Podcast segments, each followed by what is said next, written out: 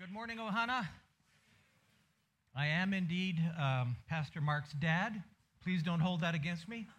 Actually, I'm honored to be Pastor Mark's dad, and I'm blessed just to be in a support role. If you're new to the church, uh, just to be in a support role to Pastor Mark and his team and the entire church. That name, uh, oh, and um, Ohana is such a beautiful term, isn't it? Uh, maybe we take it for granted, especially if we've lived in the islands for a long time. But Ohana means relationships. It means family. It's being connected with each other. And it's a beautiful word. It includes the nuclear family, it includes um, mom and dad and kids, Ohana, but it goes beyond that. Because cousins are Ohana, and grandkids and grandpas are Ohana, and not only that, friends are Ohana. They're, they're family. And uh, if you're a single person, I hope you feel like you are Ohana. You're part of the relationships. The church family is just that, connected together in, in relationships. So it's such a powerful word, and I've been uh, so blessed that Pastor Mark felt led to, um, to do a series on Ohana, um, to do a series to strengthen and build relationships to develop even more so healthy relationships at every level nuclear family, friendships, church family, all of these uh, Ohana relationships. Now, one of the essential elements, if you think about it, of healthy relationships, one that we're all involved with, is finances, money, resources. Raise your hand if you either earn money or spend money. Obviously, we all do, right? Every family does. And I can guarantee you, where there are healthy financial practices, there's strong families. And on the other hand, where there's problems and stress and, and uh, dysfunction in, in uh, financial uh, practices, you've got stress, you've got problems in relationships. Uh, the two, uh, well, um, strong families uh, practice wise, strong financial practices. So that's what we want to look at this morning. We want to look at uh, how do we live and develop and even strengthen wise financial practices, actually, God's financial practices, to strengthen and build and steward the resources that God has, uh, has given us. Now, this is a timely word. I don't know uh, if you what your response is this morning. Sometimes people, oh no, the pastor's talking about money again. Uh, I want you to see uh, God's wonderful plan for your particular financial life, and I want you to see that we live in a culture that desperately needs this this word. Here's some of the stats. Do you realize? I'm gonna have to put on my reading glasses to see this. some of you know that uh, experience. 75% of the, of the uh, population in the US live paycheck to paycheck. Seven, that's three quarters live just spending everything they earn. Okay? That ought to be a concern. Uh, and many of us, this isn't a surprise. 95% of couples have fought over finances. finances can be a big stress in a marriage relationship. And um, statistics show that the leading uh, reason for breakup of marriages is financial stress. So, uh, how important is it is in our families to practice wise, healthy financial relationships uh, practices? Here's this one blew me away. The average 28 year old, $66,000 in debt. That's the average. So some are worse, some are better. But um, gosh, when I think of my kids coming out of college and, and when I was 28, thankfully it was, it's worse now than it's ever been. And um, we need to help our young people not get $66,000 in debt by the time they're not even out of their 20s yet. So we live in an age that needs wise financial practices. Here's another one. this one is the average person in the US spends $1.22 for every dollar they earn. Now that's an average, but most people overspend. Most people spend more than they have in, made, and that ends up in a thing called debt, and debt is not a good thing um, overall. One final stat 62% of the population retire with less than 10,000 a year in annual income. Okay? Almost two thirds of our population will go to their retirement years when they're not making income only making 10,000. How do you live on 10,000? Well, Mark and Meg, Good news. We're moving in with you guys, and you can pay the bill. I'm just kidding. I'm just kidding.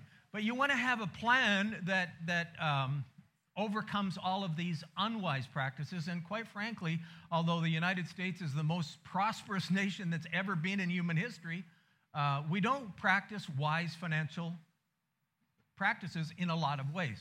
So the good news is this morning, and it's always wonderful to come to the Bible because the Bible is filled with God with good news, and God has good news for your financial situation. I don't know your financial situation, but I know He has good news for it. And so, what we want to do this morning is we want to recognize that wise finances build strong families. And here's God's vision for your finances. I hope you'll see this. Here's God's vision for your finances in one word freedom. He wants you to experience financial freedom. And every time I see that word, I, th- I, think of Mel Gibson's movie, one of my favorite movies, Braveheart. Remember Mel Gibson? He's riding on his horse in front of his troops and he's shouting out, and they're fighting for political freedom, but he's shouting out, Freedom! Well, I want you just in, in the creativity of your mind, see Jesus riding by on a white horse this morning, shouting into your life, Freedom, financial freedom. That's what I want you to experience. I want us to look at one verse that says almost it says it all about God's desire for financial freedom in your life. It's a beautiful verse. Second Corinthians 9 says this. This is God's vision for your finances. God, this is the word of God, this is the Bible. God will generously provide what? All you need. Then you will always have everything you need and plenty left over to share with others. He will provide and increase your resources, your finances, and then produce a great harvest of generosity in you. Did you see freedom written all over that? First of all, freedom from worry about my needs. How many of you would like to have freedom not to worry about financial needs? Okay, be honest. You can, re- yeah, we all would, right? He says, I will generously provide all you need. He says it a second time. You will always have, you don't have to worry, you don't have to be anxious. You can be free not to worry about your financial needs. How about free to be generous? Wouldn't it be wonderful to um, uh, just be free to bless other people, to uh, give to other people? And he says that you will always have everything you need, and you will be able to share with others. You'll be know something of the joy of giving to others, free to be generous. Here's a third one: free to receive God's favor. He says this: God will provide, and what? He will increase your resources. I hope you'll be encouraged to know that God, you might be discouraged by your finances. Will you realize God wants to do a miracle in your finances? He wants to do a miracle in your marriage, in your parenting, in your business. He wants to do miracles in our lives. He's the God of miracles. And He wants to do financial miracles in your life. Let me just share, I could honestly spend the rest of the morning telling you miracles God has done in my life in finances. Not because I'm uh, a saint or anything like that, a saint in, you know, the, the, the uh, we're all saints. We're all set apart to Jesus, but as some kind of super Christian, something like that. No, but, and I've, I've just sought to practice the things that I'm going to share with you this morning.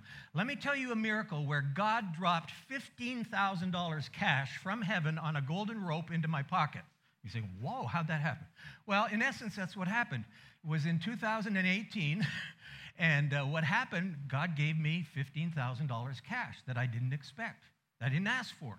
It was just a miracle. Here's how the circumstances went. Martha and I were flying to the mainland. We were actually going to have a family reunion on the mainland. We, we flew out, and my two sons happened to be in our house the next day after we'd flown out. It was a God thing. They noticed half of the house was flooded. This was the day after we left, flooded with two or three inches of water before it was seeping outside. And they phoned us up and said, Dad, your, your house is flooding. You know how it flooded?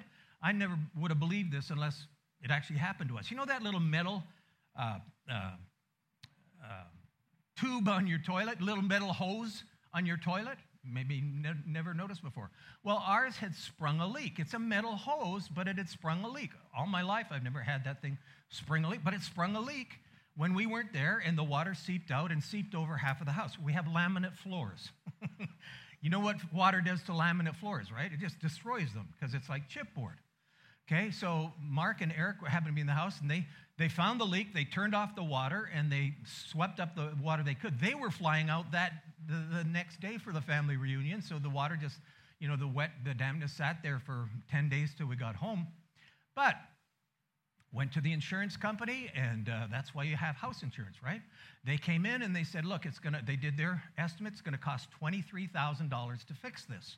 Uh, had to take up, rip up the flooring, you know, put in new flooring, and, and uh, the water had seeped into the drywall, so had to re- redo some of the drywall. All, all of this fixing all the water damage, $23,000 for a contractor to do. Well, I looked at that and I thought, you know what? I think I could do it for less than $23,000.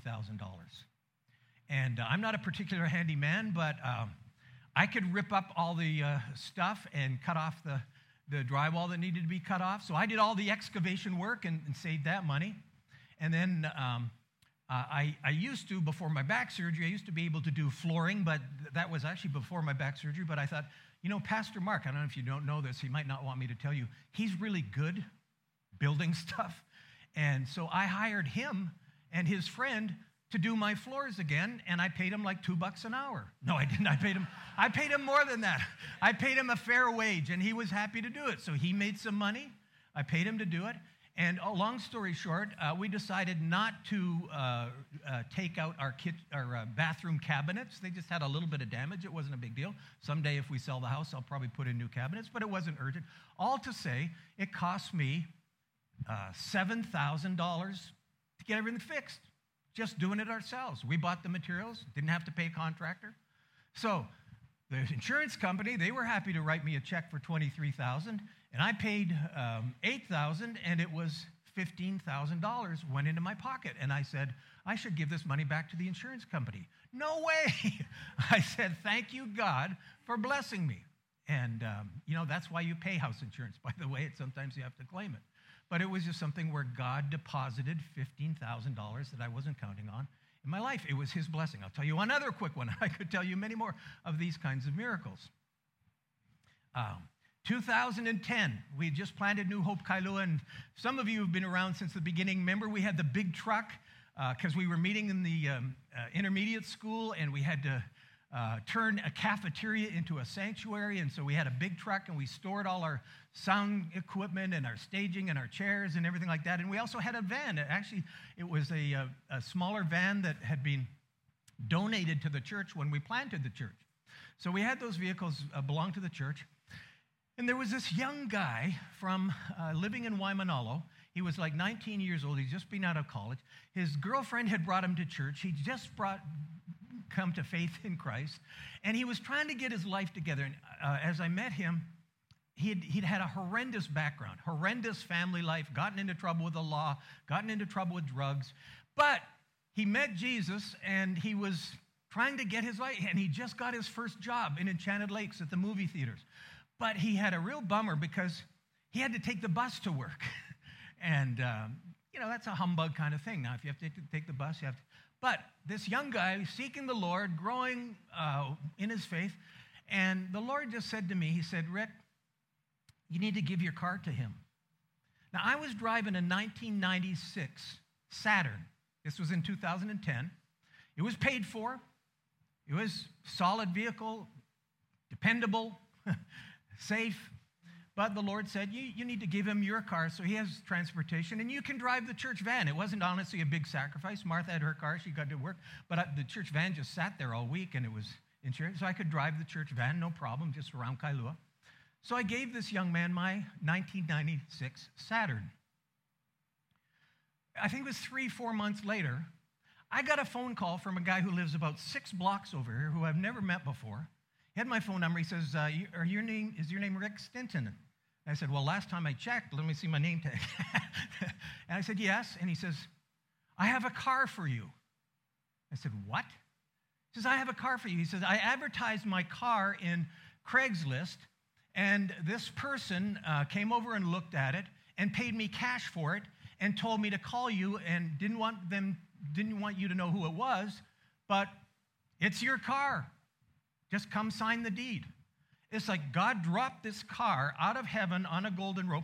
And guess what? I gave up a Saturn. This is the way God operates. I gave a 96 Saturn. This was a 2004 Toyota Camry. Mo better. bigger car, nicer car, and um, God upgraded my ride and just dropped in. To this day, I don't know. It might have been an angel from heaven dropped in and gave him the cash. All I know is I went over and I picked up a, a 2004 Toyota Camry. It was a nice vehicle. Um, God does miracles, and um, I could tell you more, but there's this, He wants to show us His favor. And part of walking in financial freedom is the opportunity for Him to do miracles in His life. One final one. So He wants to bring us to be free from worry about needs, free to be generous. Uh, oh, and by the way, um, one of the wonderful ways to be generous with anybody, but um, isn't it wonderful to be generous with your family?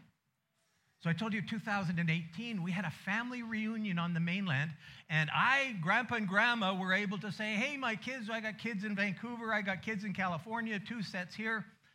I'll pay for the tickets, I'll pay for the place we're to stay, and we'll just have a vacation together, a family reunion. It was a blast. It was a memory, a lifetime of memories. And, and we were able to do that as grandpa and grandma. Oh, and if you come to the conference, I'll tell you how you can get free airplane tickets. I will, because most of our airplane tickets, were, were covered. I didn't have to purchase them. So there's some ways that we can learn to um, receive God's blessings in a variety of ways. But it's a wonderful thing to be generous with family. It's a wonderful thing to be generous with people in need. It's a wonderful thing to be generous with friends. Uh, it's called the joy of giving. Remember what Jesus said? It is better to give than to receive. There's a joy in giving. So these are all the freedoms that God wants in your financial plan. He wants to do miracles in your life. And that's his plan. Now, here's a key insight. and um, if you have notes, uh, I put asterisks around this. Don't miss this. Financial freedom is not determined by your income.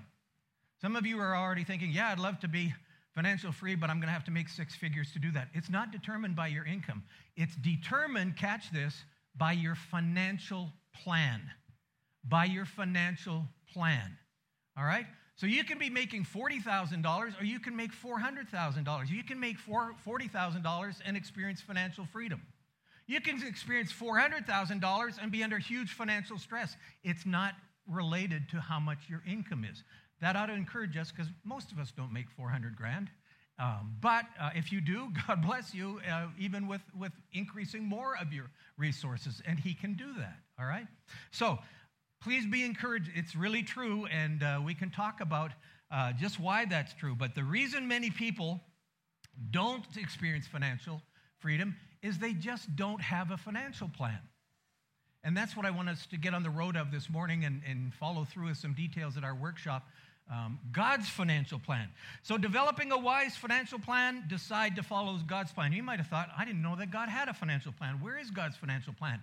Take a look in the book. Take a look. This is much more than a financial management plan, but it has God's wisdom about managing our finances, our marriages, our parenting, our relationships, our everything, okay? And uh, it is packed with wisdom about God's uh, financial plan for our lives. We take a look at the book, and so a couple of verses to encourage us to do that. One is where there, this is Proverbs 29 18, where there is no revelation, where God hasn't revealed himself, people cast off restraint. People just do their own thing. And in the financial arena, it often ends up in a real mess when they just do their own thing. They're, they're not aware of God's revelation. God has revealed his wisdom about finances. Uh, but blessed is the one who what? Heeds wisdom and instruction. God has given us wisdom and instruction and His Word, and you will be blessed. Your life will be enriched if you not just listen to it, but actually obey it and follow God's wisdom and His instruction. And many of us can testify in various ways about why that's real and that's true. One other verse. The fear of the Lord is the beginning of knowledge. What's it talking about? Being afraid of God? No, perfect love casts out fear. It's talking about such an awe, such a reverence for the living God of the universe who owns everything that we actually obey his word, that we actually follow his instruction. But fools despise wisdom and instruction. So people who just disregard or ignore or are ignorant about God's instruction about their finances, it's foolish. That's not you. That's not you this morning. You're not going to be a fool. You're going to be a person who learns and starts to live or relive, maybe for some of us, We've known these things, but we've stopped practicing them. Or some of us, it might be the very first time. Or some of us, we're struggling to practice them, and, and we're going to encourage one another to take those steps that will bring greater measures of financial freedom and, and God's favor and blessing into our lives. So it starts with God's word. And I want to just give you an overview. Sometimes a, uh, a, a picture is worth a thousand words, okay? So here's a picture, a chart, if you will, that, uh, will, that contrasts the world's financial plan with God's financial plan. And um, here's the world's financial plan you earn your money. That's how you get your money. Most of us, um, we go to a job and we, we earn an income. And then we live our lifestyle. We pay our bills, we enjoy that. We, you know, and that's going out to restaurants, whatever, buying birthday gifts. We pay our bills and we, we live our lifestyle.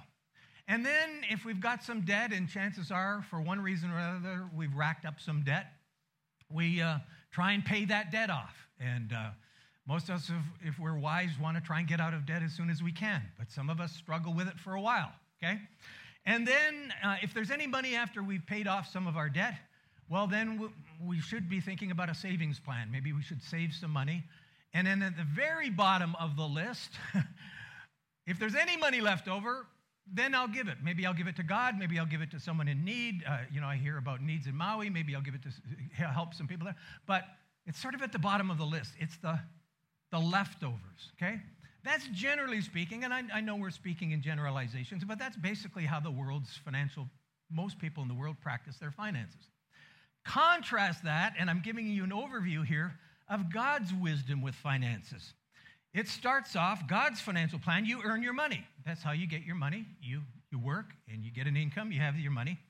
But catch this then you give first to God. Now, most of us have heard that in church. It's not always easy to practice, but the Bible says you give first to God. That makes it right there an act of faith and an act of worship, okay?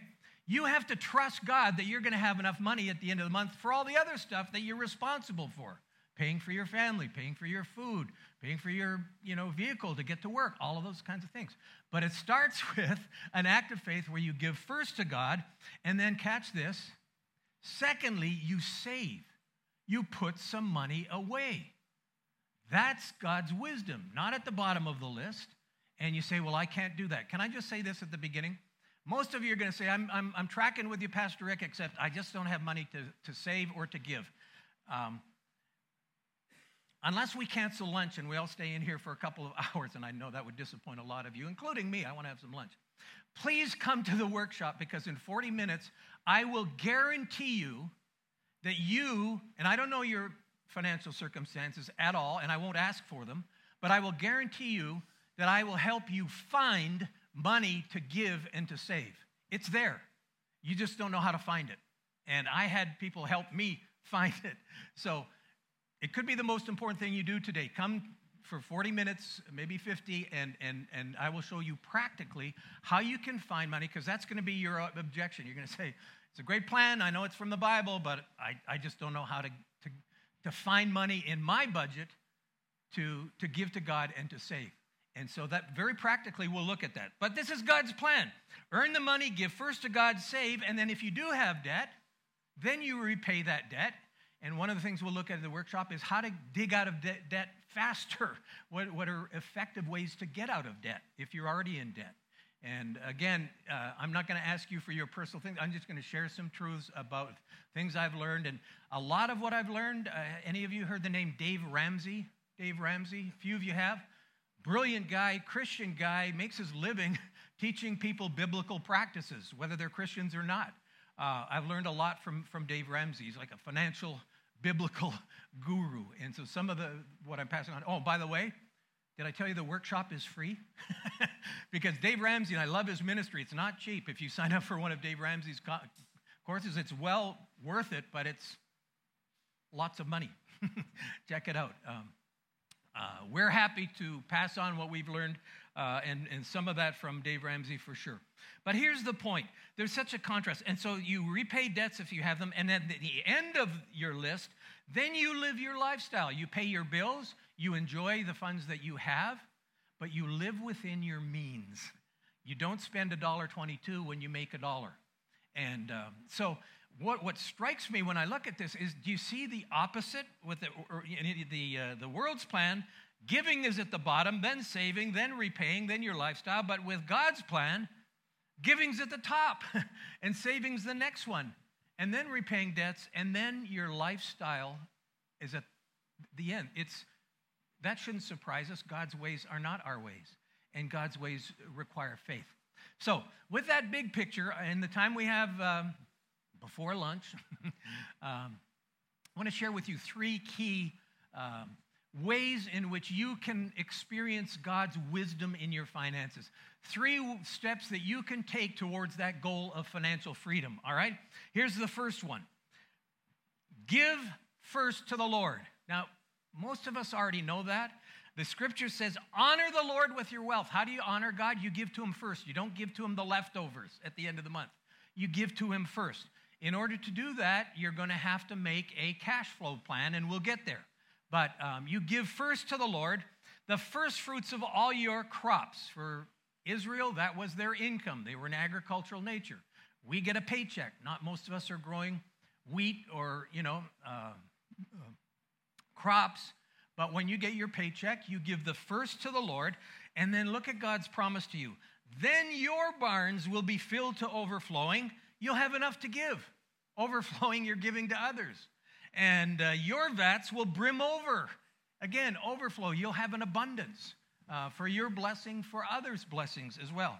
That's proverb. Now, why should you give first to the Lord? Okay? Why should you give first to the Lord? Here's a little quiz for you. I hope you can read that. Um, a, he needs the money. Okay? God's a little short of cash and he needs your money. B, the church is a worthy cause. Okay? It's a good cause and it's worthy of support. Three, the church has practical needs to operate. Someone's got to pay the bill, including the pastor getting a haircut. Uh, Jason mentioned about a car. He doesn't really need a car. I'll let you need whether he, I actually love his long hair. But anyway, the point is, you know, the church has practical needs, operating expenses, staff, uh, rent, um, missionaries to support, and so someone's got to step up and meet those practical needs, and um, so that's why you should give first to the Lord. Or fourthly, it shows appreciation for services received. In other words, it's just great, grateful. Yeah, this is a, a group that's uh, helping my family, caring for my kids, uh, feeding me lunch, uh, all of these. So it's, you know, it's uh, appreciation, so I'll give some money. It's a little bit kind of like, um, you know, giving a tip when you go to a restaurant. And you, you pay for the meal, you pay for the services rendered. Uh, I like the story of a couple who was driving home after church on a given Sunday. And uh, this was not a New Hope Kailua couple, but the, uh, the parents were kind of complaining. They were going through their litany of complaints from the church service. And the dad was saying to the family, Yeah, you know, the, the pastor went kind of long in the sermon this morning. It was, yeah, kind of long, long winded sermon. And the wife pitched in and she said, Yeah, and the worship team seemed a little bit off in key. I think the worship leader wasn't quite on target with, with the notes uh, he was singing. And little Johnny's in the back seat and he's listening to mom and dad complain. And he finally gets tired of all their complaints. And so he says, Well, what did you expect for 10 bucks? He had that thought, well, you know, mom and dad threw 10 bucks in the offering, and, and you know, because it was sort of like we came to be served and it wasn't a great service, so they only gave. okay, maybe that's why we should give first to the Lord. I think you all know none of those are the right answers. And if you've ever had any of those thoughts, you need to realize it's none of the above. It's got nothing. When you give to God, obviously, God doesn't need the, your money. He created the universe, He owns everything. Um, the church is a worthy cause, but there's nothing in the Bible about supporting a worthy cause, interestingly enough. The church has practical needs to operate, but that's not why we give. There's one reason why we give, one true reason, and that's this God desires your heart. So it's none of those things, and perhaps for some of us this morning, it's just reorienting, saying, why do we give? These are the real reasons why the scriptures tell us we give to God. And actually, I've got three of for you this morning. The number one is God desires your heart. Now, that might be the breakthrough for you this morning. Why does God want you to give first to Him? It's a love offering. He is the lover. He has demonstrated his perfect, wonderful love for you. And what does a lover do? It look, he looks, she looks for the response of love from the person that they love.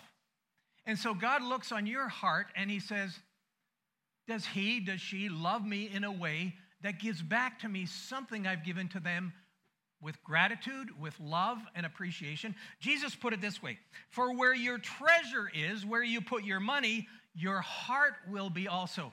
What he's saying is, where you spend your money shows your values, shows what you care for, shows what you think is important. And if you throw a nickel into the offering, what are you saying to God? I don't really think, think that much of you. Honestly, okay? You're not honoring God, giving him the leftovers. But when you give him the first and you give him the best, you're saying, God, this is a love offering. Everything I comes from, everything I have comes from you. I want to love you with my first love. And you're the one who's given me the job. You're the one who's given me health, strength, education. Everything I have comes from you. And I want to give back something just out of gratitude and love. And yes, thank you most of all for the love that Jesus has shown for me. It's changed my eternity. And out of that love, God is looking for your heart. He doesn't need anything from you. And um, He doesn't institute giving as a practical way to support the church. Now, does it support the church? Yes, but that's not the reason. The reason you give to the Lord is simply out of love for him. We see this in Second Corinthians when Paul commends the, the uh, Christians in the Greek churches, in the churches in Macedonia, and he said they were poor, but they gave generously. And Paul says, they gave themselves first of all to the Lord. It was out of them giving themselves to God that they gave their finances. And because they loved God, they were glad, even in their poverty, to give generously but it was out of their love for the Lord. They gave themselves first to the Lord. That's huge because our motivation, our attitude towards giving is crucial. And this is what God says He says, I desire your heart. I have loved you, says Jesus, with my first love. I have given you my everything. And I'm looking for men and women who respond to that love by giving me their best, by giving me their first, not the leftovers. All right, so there's number one. Why does God want me to give first to Him? He desires my heart. It's a love relationship. But secondly, and we've mentioned this, God calls me to live by faith. Every area of my life my marriage, my parenting, my business, and yes, my finances. Without faith, it's impossible to please God. And so when you give to God uh, first from uh, your income, you're exercising faith. You're trusting that there will be enough that God will provide. You're not just leaving it to a financial plan that you figured out and there might be some left over to give to God. no, you're saying, God, I'm giving to you first and I'm trusting you. I'm believing in you. And it becomes an act of faith and worship. Thirdly, God wants me to be like Jesus, okay? There's another reason to give first to the Lord. God wants me to be like Jesus. Jesus is the model, the epitome, the essence of generosity and he wants us to be generous. And um, so a couple of verses speak to this.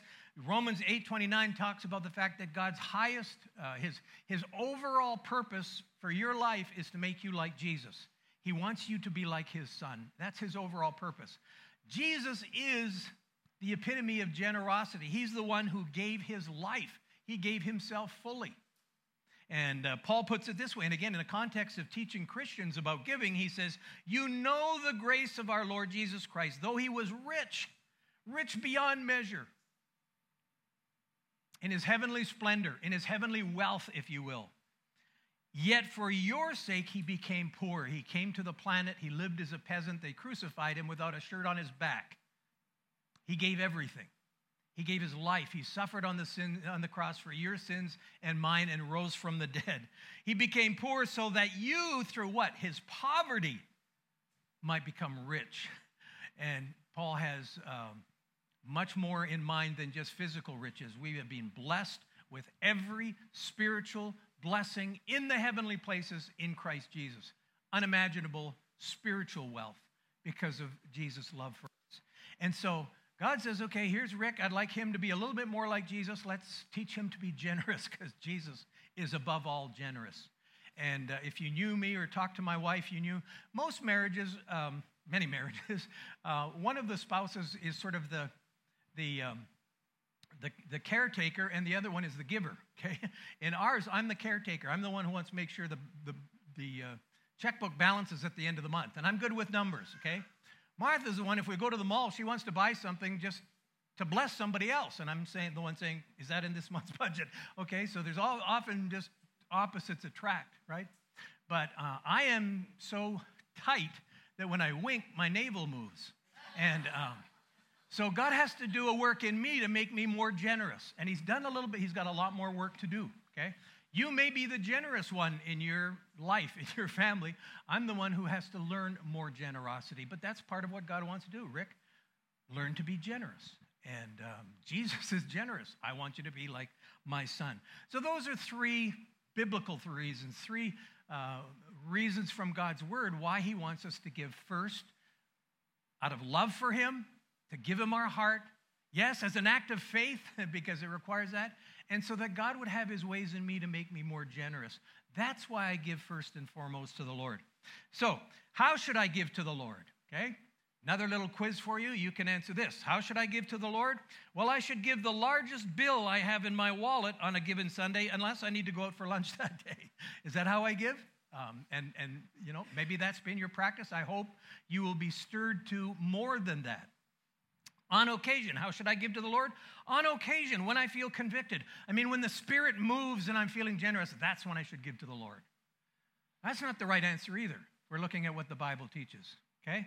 Or how about I should give to the Lord when I have enough money, when I get out of debt? Okay, I'm under stress right now, but the day will come where I can give. And for a lot of people, that day never arrives because they never practice the principles to take them to financial freedom. So that's not the right answer either. Should you be giving to God if you're in debt? Yes, you should. You give first. I don't see any Bible that says give first to the Lord unless you've got some bills to pay. You give first to the Lord and you work out as part of your cash flow plan how to get out of debt but you give first and honor the Lord. I should give, and here's the correct answer, as a regular part of my life of worship, a regular rhythm of my life of worship, my life that all belongs to God, and it's part of my, my uh, giving myself totally to the Lord. So uh, we've already mentioned what does that look like? How do I give? Well, give the, God the first of my income. We've already talked about that principle. But here's some other wisdom principles from God's word. Remember, this is God's wisdom. Give to God regularly. Give it as a rhythm of your life, as a pattern of your life, not when you feel convicted or once in a while, you know, just or whatever's left in your wallet on a given Sunday. No, make it part of your entire lifestyle. Paul says it this way to the church in Corinth and to the church in New Hope Kailua, although I wouldn't interpret this legalistically as sort of every week, but he says, on the first day of every week, I would interpret that regularly. Each one of you, what? I thought it was just for the people that were wealthy or, or didn't have debt. No, each one of you, all of us have the opportunity to honor God this way, should set aside a sum of money, what? In keeping with your income. Now we'll come to a second principle there, saving it up so that when I come, no collections will have to be made. We won't have to make a big special appeal but make this part of your regular. Some people I know like to give weekly, some like to give twice a month because their income comes in twice a month. I know people in business who like to give whenever, you know, if they're in real estate, whenever that sale happens. It may not be every week, but when that sale happens, they give out of that.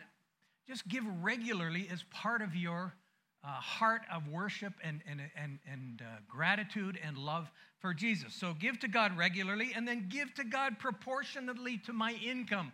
That's what it says, in keeping with your income. God doesn't ask you to give what you don't have. If you have a smaller income, you have the opportunity to honor God by giving sacrificially. Do you realize that? See, I'm a student, I don't have any money or I have very limited money. But even if you give a little bit out of what you have, it might mean that you're giving sacrificially. It might mean that you can't go to Starbucks that week because you gave that money to God. And so you're actually going without something. Now, are you starving to death? No.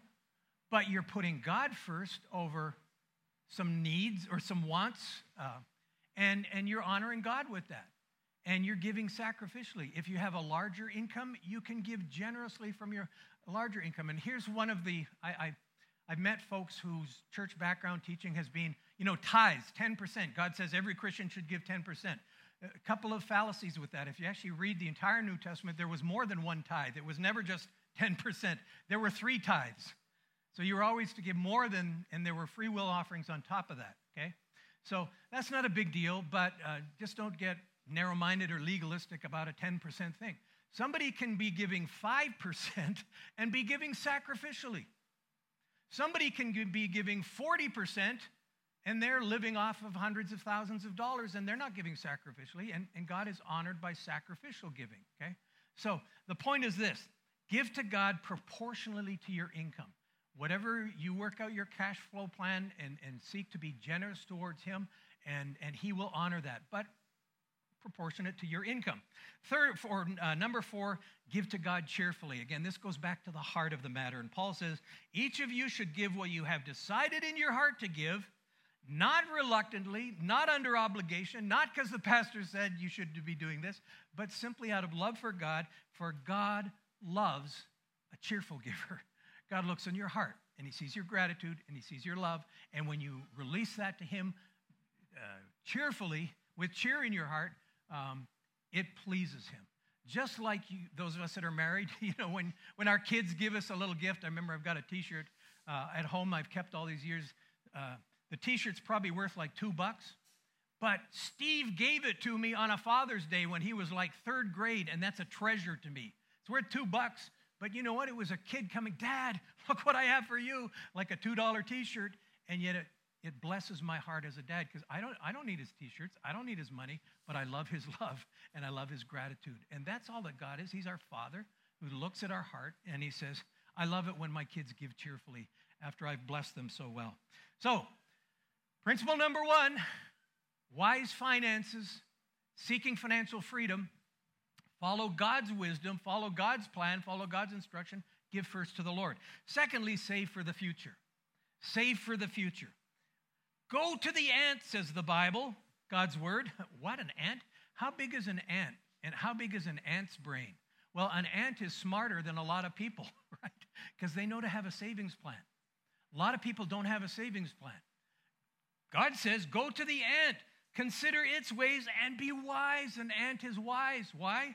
It has no commander, no overseer ruler, no one telling it what to do, yet it stores its provisions in summer and gathers its food at harvest. It knows how to gather, how to work, and how to store for the future. It has a savings plan.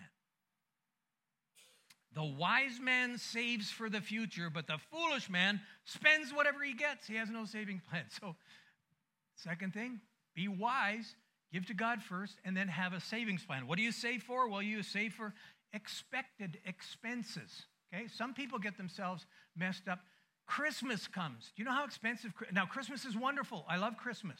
And I say, more grandchildren, please God, to buy for it. No more kids at this point. But you know what? It's, it's wonderful to enjoy Christmas, to be generous at Christmas. But a lot of people fall under all of this family pressure and sometimes cultural pressure from their culture to give all these gifts they can't afford and then they're in debt, and then they're digging out of debt for the rest of the year. It's not a good plan. So, save some money for Christmas. That's an expected expense. Or for a vacation. Don't just go on vacation and spend $1.22 for every dollar you make and then again end up in debt. This is the way a lot of people don't have a plan and they end up making a mess of their finances. But have a savings plan, put some money away for expected expenses or a wedding. If you've got a daughter or these days a son and you know will come, you might want to put some money away for a wedding to celebrate with. There are things that you can expect to happen. So you have a savings plan for that. Then there are unexpected expenses. Your kid needs braces. Uh, um, or uh, I had one a couple years ago where uh, my tooth died, whatever, and I needed an implant. You know how expensive those things are? And, and I, have, I have dental insurance, but uh, you know I didn't expect to have to uh, have a, a, a, an implant in my uh, teeth. Um, things you don't expect, your you, a car accident or your, um, your appliance breaks down, things that, you know, an emergency fund. That's one reason to have a savings plan. And then finally, retirement expenses. And uh, you want to be able to enter into retirement with funds to know that you don't have to be dependent on others. You don't have to be dependent on your family. And so a, a, savings plan helps you do that. One quick note, and people like Dave Ramsey are huge with this note the magic of compound interest. Compound interest is if you put money away early and let it just sit there over time, or if you add to it a little bit over time, you end up with a ton of money. That's the simple principle. And I won't take the time right now to, to give you some stats, but maybe in the workshop I will, where you can, you know, it went something like this. If you're, if you're uh, 30 years old and you put down $3,000, that's not a small amount of money, but maybe you can afford $3,000. You put that down now and you leave it for till you retire, that 3000 turns into $126,000.